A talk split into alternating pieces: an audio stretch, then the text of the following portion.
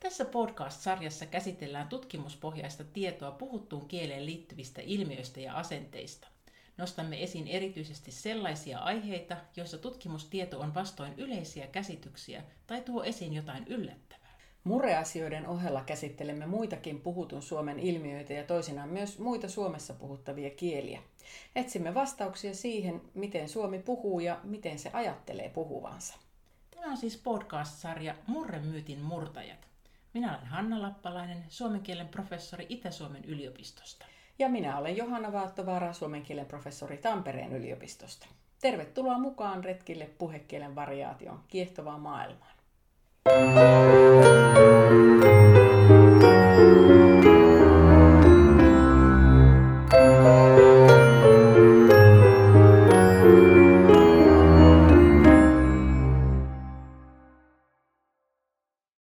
Monella meistä, varsinkin suuremmissa kaupungeissa asuvista ja muuallakin, on kokemusta siitä, että erilaisissa asiakaspalvelutilanteissa meitä palvelee suomea vasta opetteleva henkilö tai mahdollisesti sellainenkin, jolla ei ole lainkaan tai juuri lainkaan suomen kielen taitoa. Tämä on hyvin moniulotteinen asia, sillä se, opitaanko Suomessa suomea, ei ole pelkästään maahanmuuttavien yksilöiden asia, vaan koko suomalaisen kieliyhteisön asia. Avainasemaan nousee esimerkiksi työyhteisöjen tuen rooli tulokkaiden suomen kielen oppimisessa. Ei mennä tänään kuitenkaan suoranaisesti tähän, vaikka kielen oppimisen tuen tematiikkaa pienesti sivuammekin, kun keskitytään yhteen ammattikuntaan ja heidän suomen kielen taitoonsa ja kielitaidon tarpeisiin, nimittäin maahanmuuttajataustaisten suomea vieraana tai toisena kielenä käyttävien lääkärien suomen kielen taitoon ja kielitaidon tarpeisiin työssä. Olen saanut vieraakseni kaksi aiheeseen perehtynyttä tutkijaa. Minä olen Johanna Vaattovaara ja nämä kaksi vierastani tänään ovat Tampereen yliopiston tutkijat Maija Tervola. Tervetuloa. Kiitos ja Taina Pitkänen. Tervetuloa Taina. Kiitos. Oikein mukavaa, että saimme teidät molemmat vieraaksemme tästä mielenkiintoisesta ja tärkeästä aiheesta tutkimustenne pohjalta keskustelemaan. Maija on lääkärien kielitaidosta jo väitellyt vuonna 2019 ja Taina on parhaillaan samaisesta aihepiiristä valmistelemassa väitöskirjaa aiheesta Riittää tutkittavaa. Julkisuudessa ja etenkin sosiaalisessa mediassa on ollut viime aikoina paljon keskustelua siitä, saadaanko enää esimerkiksi ravintoloissa palvelua suomeksi lainkaan, vai täytyykö henkilökunnan kanssa nykyään asioida englanniksi. Lääkärissä asioidessamme tällaisen kysymyksen eteen sen sijaan ei jouduta, tai ei ainakaan pitäisi joutua, sillä voidakseen saada oikeudet toimia Suomessa lääkärinä, on saavutettava tietty kielitaitotaso, Eli lääkärillä on oltava tietyin prosessein todennettu pätevyys riittävästä suomen tai ruotsin kielen taidosta. Lääkärin vastaanotolla voimme siis lähtökohtaisesti luottaa siihen, että olipa lääkäri kotoisimmista tahansa, asiointi suomen kielellä sujuu. Ja tässä jaksossa paneudumme noihin sujumisen kysymyksiin erityisesti tutkittujen sujumattomuuksien kannalta. Kertoisitteko tähän alkuun ensiksi vähän omista tutkijan poluistanne ja tutkijan positioistanne. Miten olette päätyneet tämän aiheen pariin ja missä aiheen tutkijoina menette nyt? Haluaako tohtori Tervola aloittaa? No, kiitos. Joo, mulle tämä aihe tuli siinä vaiheessa, kun olin aloittelemassa väitöskirjatutkimusta. Ja silloin Tampereen yliopiston lääketieteen yksiköstä otettiin yhteyttä kielitieteisiin ja pyydettiin ihan yhteistyötä näiden ulkomailla koulutettujen lääkärien laillistamiskuulusteluissa esiin nousseisiin kielitaitopohdintoihin. Eli alussa oli tällainen hyvin konkreettinen ongelma, jota ryhdyttiin ratkaisemaan, että onko kielitaidolla osuutta siihen, että laillistamiskuulustelujen tenteissä on suuret hylkäysprosentit. Ja mä satuin olemaan silloin sopiva henkilö lähtemään tähän hommaan. Ja sitten mä olen päässyt tarkastelemaan tätä aihetta monelta kantilta. Mä olen kerännyt erilaisia aineistoja väitöskirjaa varten ja olen ollut mukana suunnittelemassa täydennyskoulutusta ja, ja myös opettamassa täydennyskoulutuksessa. Ja nyt me ollaan Tainan kanssa tutkimassa aina vaan syvemmälle tätä aihetta ja siitä ehkä Taina voisi kertoa sitten enemmän. Joo, me ollaan aloitettu Maijan kanssa yhteistyö siinä vaiheessa, kun maahanmuuttajataustaisille lääkäreille alettiin suunnitella valtakunnallista täydennyskoulutusmallia vuonna 2014.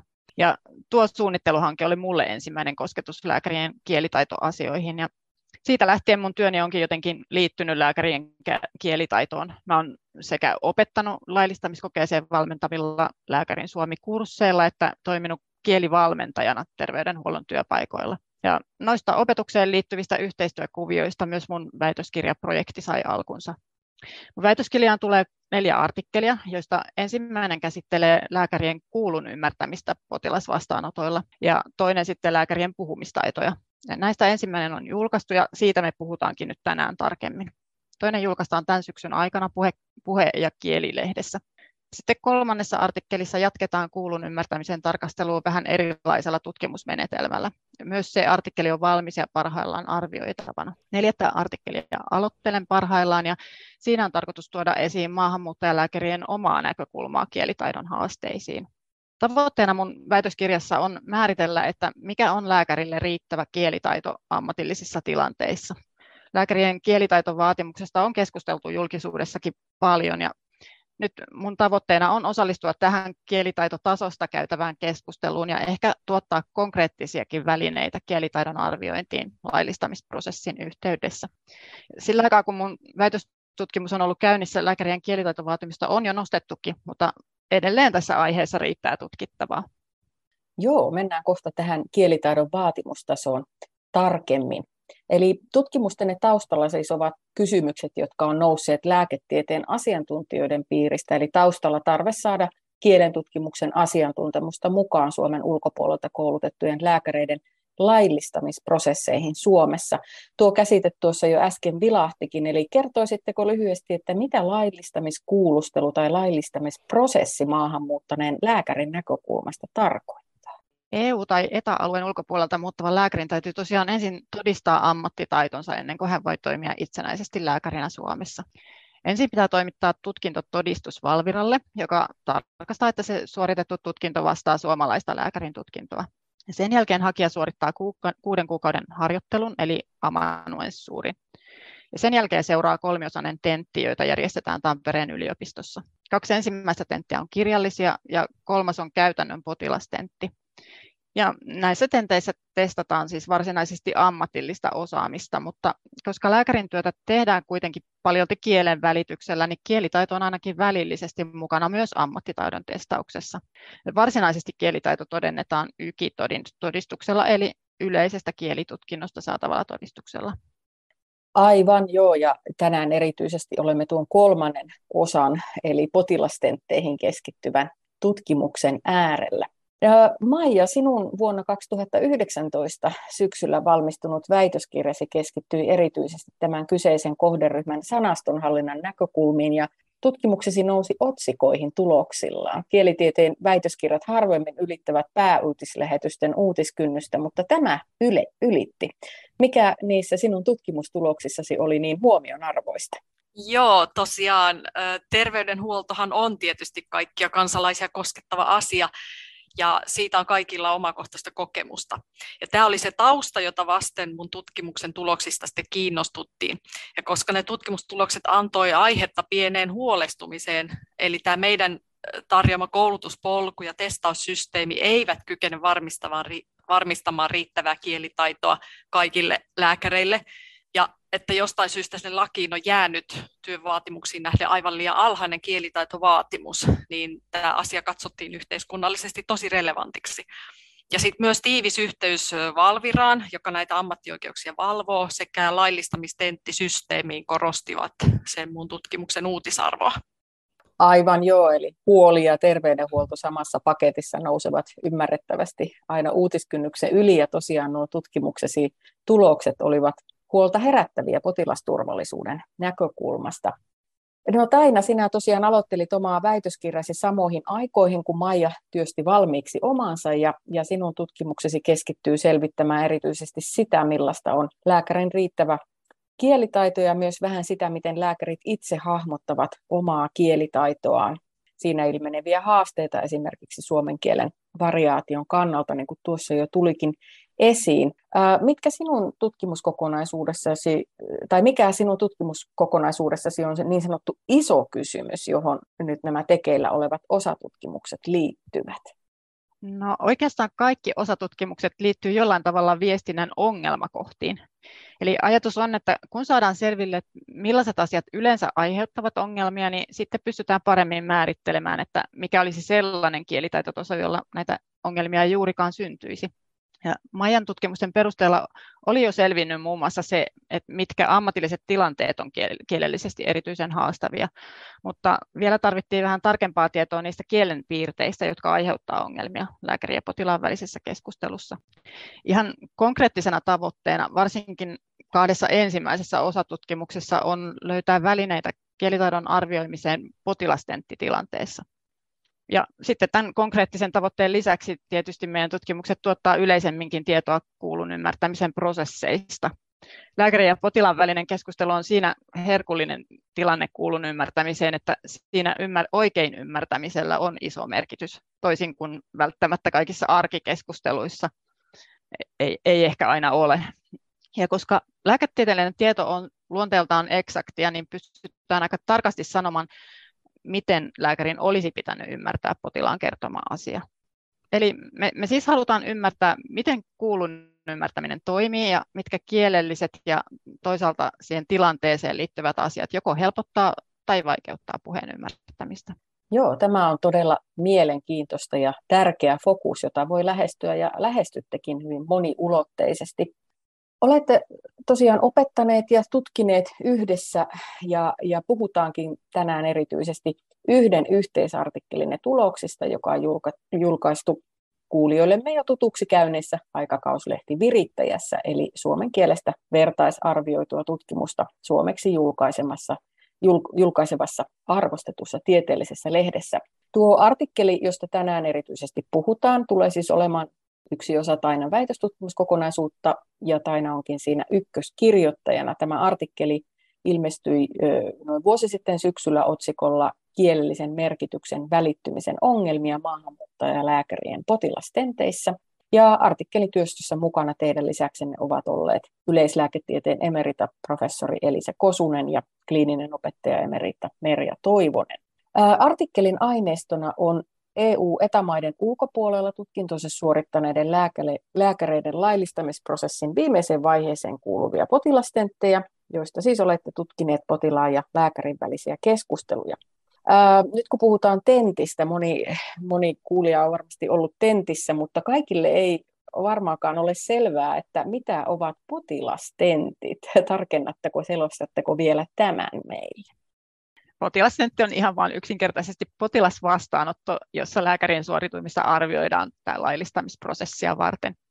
Jokainen tenttilääkäri ottaa vastaan kolme tavallista terveyskeskuksessa asioivaa potilasta.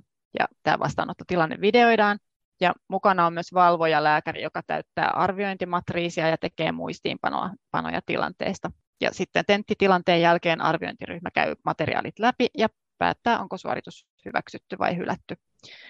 Ja nyt sitten nämä videomateriaalit me ollaan saatu tutkimuskäyttöömme. Aivan, joo. Ja näistä videomateriaaleista olette siis tutkineet näitä keskusteluita ja sitten hyödyntäneet sen lisäksi muitakin aineistoja tutkimuksessanne, eikö niin? Joo, meillä oli sen videoaineiston lisäksi käytettävissä me myös lääkärin tekemät potilaskertomusmerkinnät sekä sitten sen valvojalääkärin tekemät muistiinpanot noista tenttitilanteista. Ja meillä oli tutkimuksessa mukana yhteensä 30 lääkäriä, eli kun jokainen ottaa noin vastaan noin kolme potilasta, niin siitä tuli yhteensä 87 potilasvastaanottoa, mikä olisi yhteensä noin 40 tuntia videoaineistoa. Joo, eli aivan, aivan pieneen aineistoonkaan nämä teidän päätelmänne eivät, eivät nojaa. Öö, joo, ja varmuuden vuoksi todennettakoon vielä, että nuo potilaskertomusmerkinnäthän on niitä kuvauksia, mitä me potilaat itsekin voimme omakannasta lukea. Joo, ja tässä kyseisessä osatutkimuksessa olette ihan erityisesti paneutuneet tähän lääkäreiden kuulun ymmärtämiseen, ja vähän edellä tätä jo käsiteltiinkin, mutta palataan vielä siihen kysymykseen, että miksi on ihan erityisen olennaista tutkia lääkärin kuulun ymmärtämistä. Niin tosiaan jo Majan väitöstutkimuksessakin oli käynyt ilmi, että se, mikä lääkärin kirjoitusta useimmiten aiheuttaa käytännön ongelmia, niin se on nimenomaan potilaan puheen ymmärtäminen. Mutta kuulun ymmärtäminen on vaikeasti tutkittava ilmiö, koska silloin kun kaikki menee hyvin, se on näkymätöntä. Ymmärtäminen tulee näkyväksi oikeastaan vain silloin, jos jompikumpi keskustelijoista jotenkin ilmaisee, että nyt, nyt on ongelmaa ymmärtämisessä. Ja kuten me kaikki arkikeskusteluinkin perusteella tiedetään, niin ymmärtämättömyyttä ei aina oikein kehtaa paljastaa ja käyttäydytään niin kuin ymmärrettäisiin, vaikka, vaikka ei ymmärretäkään. Ja sen, sen takiakin ehkä kuulun ymmärtäminen, koska siihen on vaikea päästä käsiksi, niin, niin se on kielitaidon osa-alue, josta on olemassa vähemmän tutkimusta. Aivan joo, ja näitä, näitä ongelmia nousi esiin muun muassa, kun tarkastelitte noita keskusteluita suhteessa potilaskertomuksiin, eikö vaan? Kyllä vaan. Me vertailtiin keskustelun eri osia toisiinsa. Ja sitten me vertailtiin näitä keskustelussa sanottuja asioita myös niihin potilaskertomusten tietoihin ja arviointimuistioon, että vastaako niiden tiedot toisiaan. Ja me kiinnitettiin huomiota erityisesti siihen, jos ne ei vastaa. Eli se potilaan kertoma tieto on jotenkin muuttunut, niin kuin vääristynyt siinä matkalla tai sitten se on kadonnut. Eli lääkäri on jättänyt sen huomiotta. Eli myöhempänä oleva keskustelun kohta saattoi paljastaa, että lääkäri olikin ymmärtänyt potilaan kertoman asian väärin, tai sitten se saattoi paljastua niistä potilaskertomuksista, jos sinne oli kirjoitettu jotenkin toisin kuin mitä potilas oli sanonut. Esimerkiksi tämmöinen, jos potilas kertoi, että hänelle tulee näköhäiriöitä, kun hän lukee pokkaria, jossa on pientä pränttiä, niin sitten potilaskertomukseen lääkäri olikin kirjoittanut, että runsasta television ja näyttöpäätteiden katselua niin siitä me sitten pystyttiin päättelemään, että tämä kohdan lääkäri oli ymmärtänyt väärin. Ja sitten osa ymmärtämisongelmista taas näkyi siinä lääkärin ammatillisessa toiminnassa. Meillä oli tutkimusryhmässä tosiaan mukana lääkäri, joka pystyi osoittamaan meille videolta kohtia, jossa tämä tenttiälääkäri toimi ammatillisesti jotenkin epätarkoituksenmukaisella tavalla, eikä näyttänyt, eikä näyttänyt ottavan huomioon asioita, joita potilas oli juuri kertonut hänelle. Ja siellä arviointimuistiossa saatettiin myös huomauttaa, että lääkäri ei ottanut huomioon jotain potilaan kertomaa seikkaa, joka olisi ollut kuitenkin diagnoosin kannalta olennainen. Mm, tämä kuulostaa kansalaisen korvaan tietenkin huolestuttavalta ja alleviivaa sitä, miten tärkeää kielitaidon asianmukainen testaaminen ja, ja tukeminen lääkäriksi hakeutuville on. No, kiinnostava aihe olisi paneutua siihenkin, kuinka tuota testausta ja koulutusta parhaillaankin kehitetään, mutta pitäydytään tänään enemmän tässä ongelmien paikannuksen näkökulmassa. Teitte monia kiinnostavia havaintoja niistä ongelmista, joita informaation välittymisessä lääkärin kuulun ymmärtämisen näkökulmasta ilmeni. Millaisia erilaisia ongelmia aineistosta paljastui? Joo, no yksi tämmöinen melko kuvaava esimerkki on sellainen, jossa potilas kuvailee korvaoireitaan, korvassa kuuluu, korvissa kuuluu suhinaa, joka on potilaan kertoman mukaan joskus niin voimakas semmoinen tuntemus, että kuulostaa ihan siltä, kun lentokoneet lentäisi taivaalla. Ja sitten siinä keskustelussa lääkäri palaa tähän myöhemmin ja viittaa tähän potilaan kertomukseen sanoen, että potilaalle tulee näitä korvaoireita lentokoneessa ollessa. Eli se sana lentokone oli ymmärretty oikein, mutta sitten se asia sen ympärillä oli taas niin kuin vääristynyt. Ja tätä me, tämä, tämä ilmiö oli tavallaan yksi meidän semmoinen uusi löydös. Aivan, eli tämä, tämä niin kuin vääristyminen, vääristynyt ymmärtäminen tai ettei ymmärretä oikein, niin se on, se on semmoinen merkittävä asia. No kiinnostava kysymys on myös se, että liittyykö ongelmakohdat jotenkin potilaan puheeseen, tai löytyykö potilaan puheesta mitään selitystä sille, että lääkärillä oli vaikeuksia ymmärtää? Taina. No kyllä, tosiaan osa ymmärtämisongelmista näytti liittyvän johonkin yksittäiseen sanaan tai ilmaukseen. Niin kuin vaikka tuossa aiemmin mainitussa esimerkissä lääkäri ei tu- näyttänyt tuntevan sanoja präntti ja pokkari. Potilaiden käyttämä sanasto onkin tosi erilaista kuin lääkärikielen sanat, joita maahanmuuttajalääkäri on oppinut ehkä kielikursseilla tai kollegoiltaan. Potilas saattaa esimerkiksi kuvata huimausta sanomalla, että on niin kuin olisi shotti noussut päähän tai että mä oon niin pienessä pöhnässä. Ja myös puhekielen lauserakenteet on vaikeita ymmärtää. Ne on katkonaisia ja saattaa sisältää korjauksia ja uudelleen aloituksia. Vähän niin kuin puhuja samalla ajattelisi ääneen. Ja potilainen puhe on ylipäätään vähän niin kuin tarinamaista ja saattaa sisältää lääkärin kannalta ylimääräisiä yksityiskohtia – ja tuommoiselle B2-tasoiselle kielenoppijalle on tosi vaativa tehtävä yrittää poimia olennaisia tietoja tällaisesta puheesta. Mm.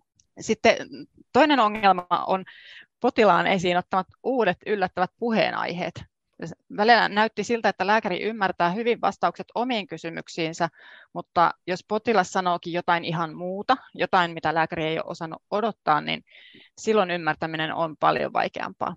Voisin kertoa vaikka sellaisen esimerkkitapauksen, jossa potilas oli ollut lääkärissä polvivaivan takia, mutta hän ajatteli sitten samalla vastaanoton lopuksi kysästä, että voisiko saada influenssarokotuksen samalla, kun hän kerran on käymässä terveyskeskuksessa. Ja hän siis kysyy, että saanko mä lunssapiikin tuosta? Lääkäri ei oletettavasti ymmärrä lunssapiikin tarkoittavan influenssarokotusta, mutta hän ei kysy mitään, vaan hän alkaa vain vastata sillä perusteella, mitä oletti, että potilas saattaisi kysyä. Ja hän alkaakin toistella hoito-ohjeita ja sanoo, että otetaan ensin röntgenkuva ja katsotaan se vaikeusaste ja fysioterapeutille ja kipuläätikityksellä katsotaan pärjäättekö.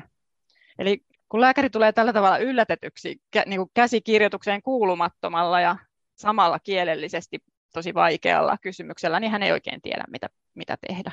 Mm, ymmärrettävää.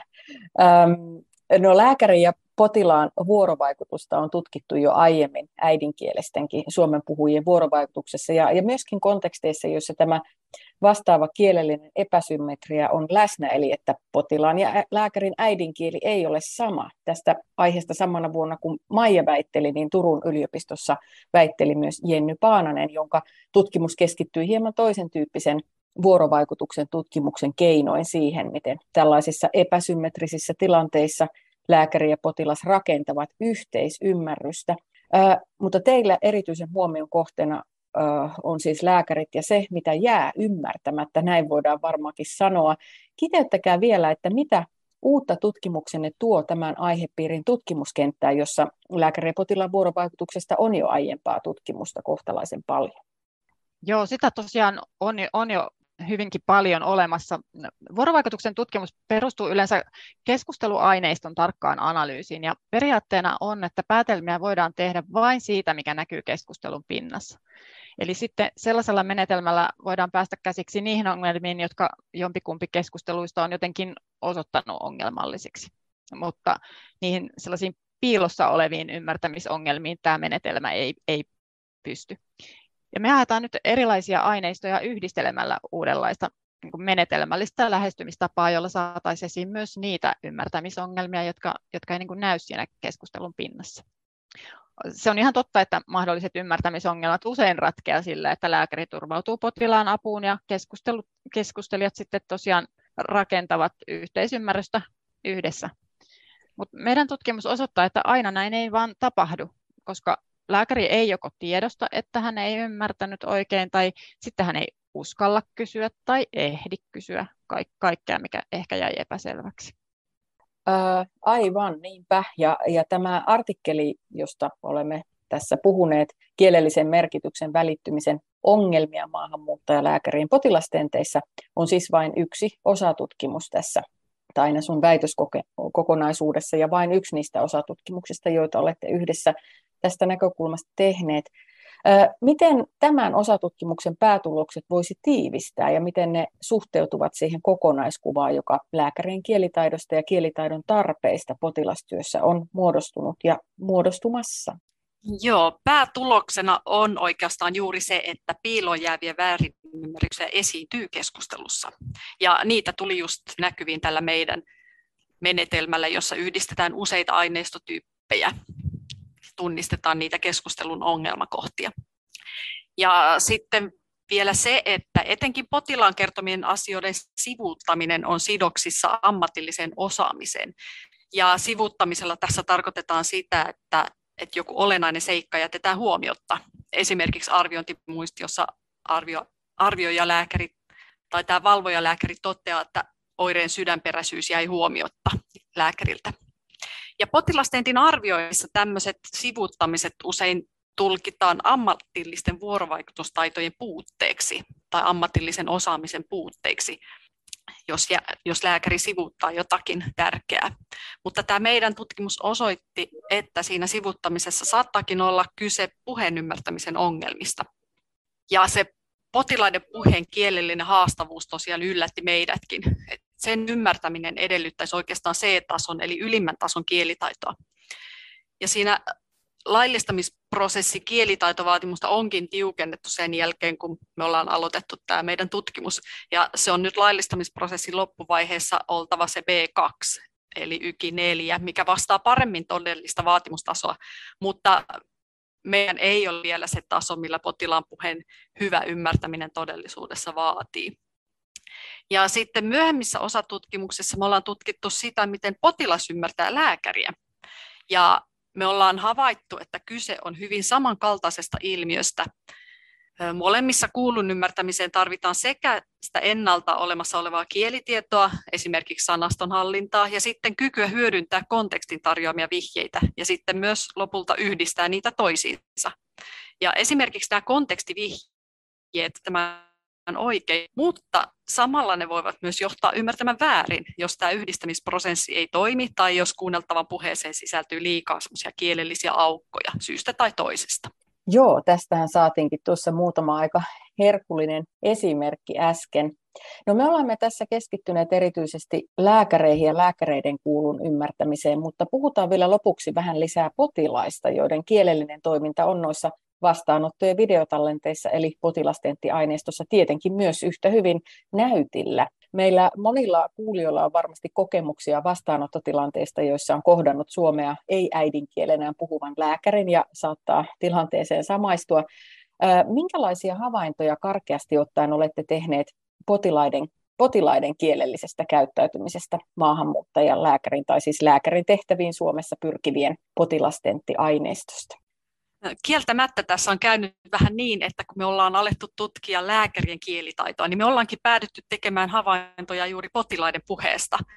Lääkärin kielitaidon riittävyys onkin suhteellista, koska se potilaan kyky mukautua kielellisesti vaikuttaa tosi ratkaisevasti siihen, miten helpoksi tai vaikeaksi se viestintätilanne muodostuu lääkärin kannalta. Ja sellainen potilas, jolla on kokemusta suomi toisena kielenä puhujan kanssa viestimisestä, pystyy tulemaan kielellisesti vastaan ja auttamaan lääkäriä, mutta osalla potilaista tämmöistä kokemusta ei tietenkään ole. Ja tällä on merkitystä myös kielitaidon arvioinnin kannalta, e, koska sitä rimaa ei voi asettaa sen taitavimman potilaan mukaan, vaan lääkärin pitäisi pystyä viestimään kaikenlaisten potilaiden kanssa. Nämä terveydenhuollon kielitaitokysymykset oli kyllä merkittävä asia, että Toisaalta potilasturvallisuus määrittää paljon sitä, mikä taitotaso pitää olla. Mutta toisaalta pitää myös huolehtia siitä, että nämä terveydenhuollon ammattihenkilöt voi realistisesti saavuttaa sen tason, joka me vaaditaan ennen potilastyöhön siirtymistä. Ja sitten myös sen siirtymisen jälkeen täytyy vielä huolehtia kielitaidon kehittämisestä. Että se B2-taso ei tietenkään ole valmis kielitaito. Niin, kyllä. Eli voidaanko sanoa, että, että nyt tiedetään aika paljon enemmän siitä, että missä menee se kielitaidon raja, ettei tarvitse olla potilasturvallisuudesta normaalia enempää huolissaan ja samalla vähän siitä, että millä tavalla lääkäreiden kielitaitoa kannattaa tukea. Teidän tutkimuksillanne on selkeitä implikaatioita myös ulkomaalaistaustaisten lääkäreiden kielitaitoa tukevan koulutuksen suuntaan, eikö vaan? Kyllä, juuri näin. Ja tämä tarkempi tieto auttaa paremmin hallitsemaan kielitaidon tuottamaa epävarmuutta siellä käytännön työssä ja sitten antaa paremmat eväät myös kehittää sitä kielitaitoa ja tukea. Ja on tosiaan hyvin onnekas tilanne sikäli, että lähes koko tämän meidän tutkimuspolun ajan me ollaan pystytty kehittämään ja tarjoamaan myös koulutusta. Eli ollaan saatu nämä tutkimustulokset heti käyttöön. Se on kerrassaan hienoa. Ja äh, murremyytin, murremyytin murtajissa kun ollaan, niin tähän loppuu vielä kysymys, että löytyykö tutkimusten pohjalta jotakin myyttiä murrettavaksi?